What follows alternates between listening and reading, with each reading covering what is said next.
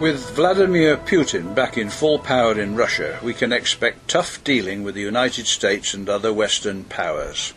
Already we see him adopting a strong position on Syria and on Iraq. We shall see a difficult time ahead for Western Europe, and we expect to see Europe chained.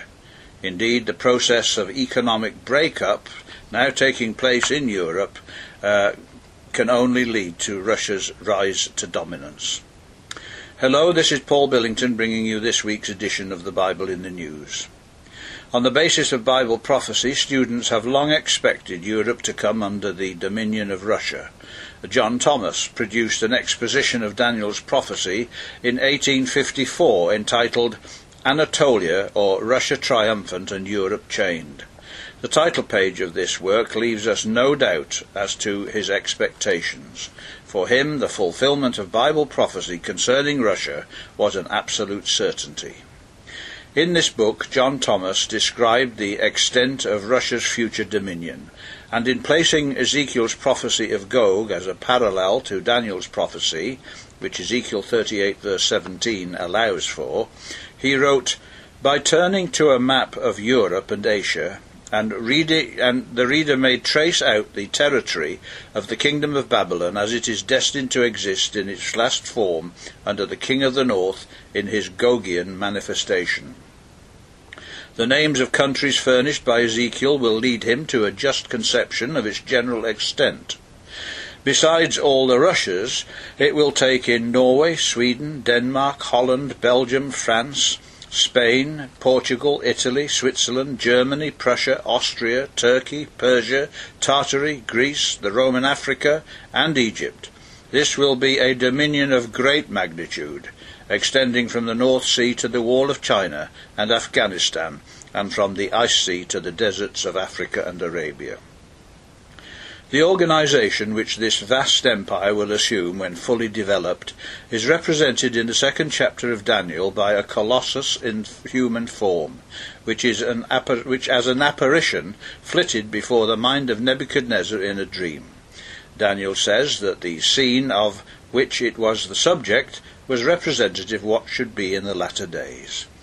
This being admitted, it follows that what is recorded in that chapter is yet in the future.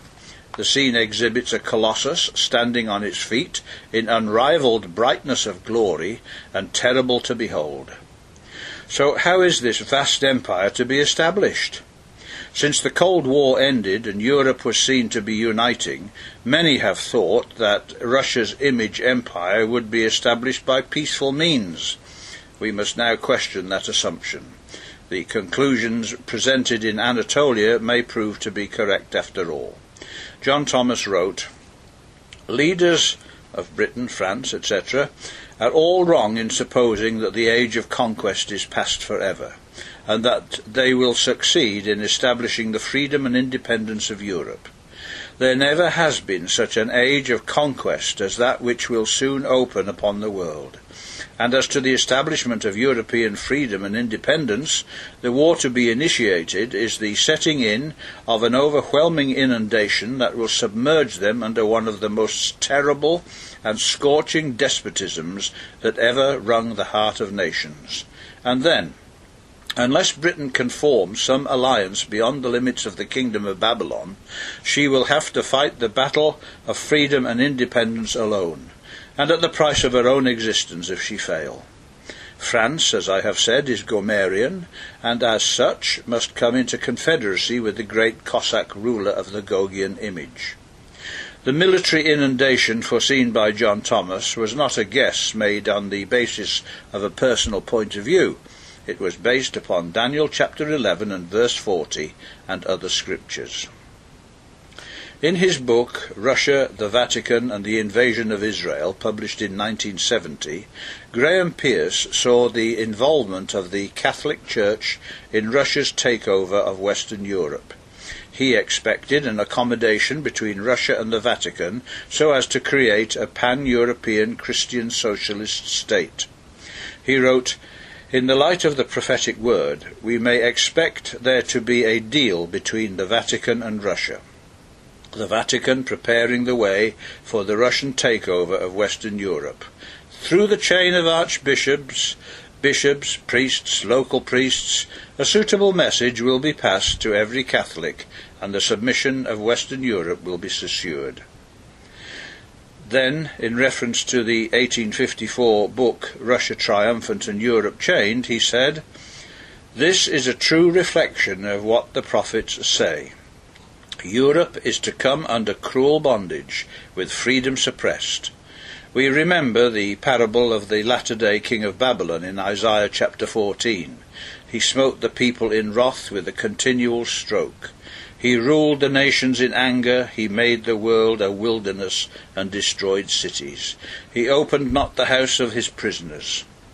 Habakkuk also in his second chapter sees proud man gathering unto himself all the nations and heaping unto himself all people. So the lights are to go out in Europe. It is to be in chains. This may not take place immediately. Russia takes over Western Europe but as the occupation proceeds and is consolidated over some years, then the chains will be found to be brutally there. Since those things were written in 1970, we have seen meetings between Russian leaders and the Pope. We have seen the growing rift between the European Union and the United States. We have seen the emerging energy weapon of gas and oil held over Europe by Russia. And now we have seen the, uh, Russia is willing to use military force against those neighbouring countries that resist her. So we watch the march of events. They are telling us in the clearest possible way that the great crisis predicted in the Bible is almost upon us. Russia must first consolidate her empire, which means her gaining the supremacy over Europe. She must then gather her allies, including Iran, in preparation for her assault upon Israel. It was in 1849 that John Thomas wrote in his preface to Elpis Israel The future movements of Russia are notable signs of the times because they are predicted in the scriptures of truth. The Russian autocracy in its plenitude and on the verge of dissolution is the image of Nebuchadnezzar standing upon the mountains of Israel, ready to be smitten by the stone. When Russia makes its grand move for the building up of its image empire, then let the reader know that the end of all things, as at present constituted, is at hand. The long expected but stealthy advent of the King of Israel will be on the eve of becoming a fact and salvation will be to those who not only looked for it, but have trimmed their lamps by believing the gospel of the kingdom unto the obedience of faith, and the perfection thereof in fruits meet for repentance. So the task before each one of us is plain. May the Lord in his mercy strengthen us to prepare ourselves before him. Listen again to Bible in the News next week, God willing, www.bibleinthenews.com.